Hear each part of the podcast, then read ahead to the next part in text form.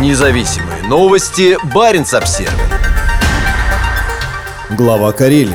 Финны не воспользовались нашим курсом на демилитаризацию. Карельский губернатор прокомментировал создание в республике армейского корпуса. По его мнению, в разрыве добрососедских отношений виновата Финляндия и те, кто за ней стоит. Глава Карелии Артур Парфенчиков считает, что в ухудшении отношений между Россией и Финляндией виноваты финны. Об этом он сказал в своем телеграм-канале, комментируя новые данные о создании в республике армейского корпуса. Парфенчиков поясняет необходимость в новом вооруженном формировании, однозначно связывая в одну цепочку появление нового армейского корпуса и ожидаемого вступления Финляндии в НАТО. Мы видим, что по периметру российской границы США создают зоны напряжения. Финляндия не осталась в стороне. Видимо, та линия добрососедских отношений еще президентами Пааси Киви и Кеканином с руководителями СССР больше не устраивает наших финских партнеров а скорее всего тех, кто стоит за ними. Сожалеем, что финны не воспользовались нашим курсом на фактическую полную демилитаризацию Карелии. Мы видели активное военное сотрудничество наших соседей США еще до сегодняшних событий и уже ставили вопрос о возврате армейских структур на территорию Карелии. Сегодня мы удовлетворены, что такое решение состоялось. Далее чиновник рассказал, какие конкретно действия по поводу создания нового военного формирования будут предприняты на месте, в Карелии. Конечно, окажем содействие в вопросах размещения у нас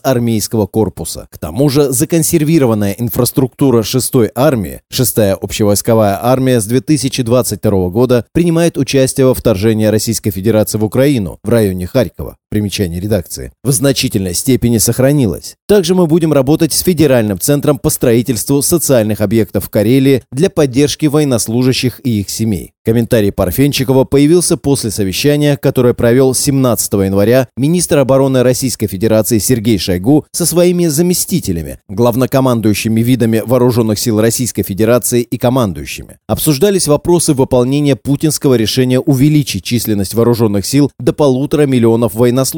Как сообщила Минобороны Российской Федерации, на этом совещании Шойгу, в частности, поставил задачи сформировать в Карелии армейский корпус, три мотострелковые дивизии в составе сухопутных войск и две десантно-штурмовые дивизии в воздушно-десантных войсках, а также переформировать в мотострелковые дивизии семь мотострелковых бригад в Западном, Центральном, Восточном военных округах и на Северном флоте. Ранее Баренц Обзервер сообщал, что Сергей Шойгу заявлял о необходимости ответных мер на вступление Финляндии и Швеции в НАТО. В качестве одной из таких мер, как министр обороны России, так и ее президент видят именно формирование нового армейского корпуса на территории Карелии.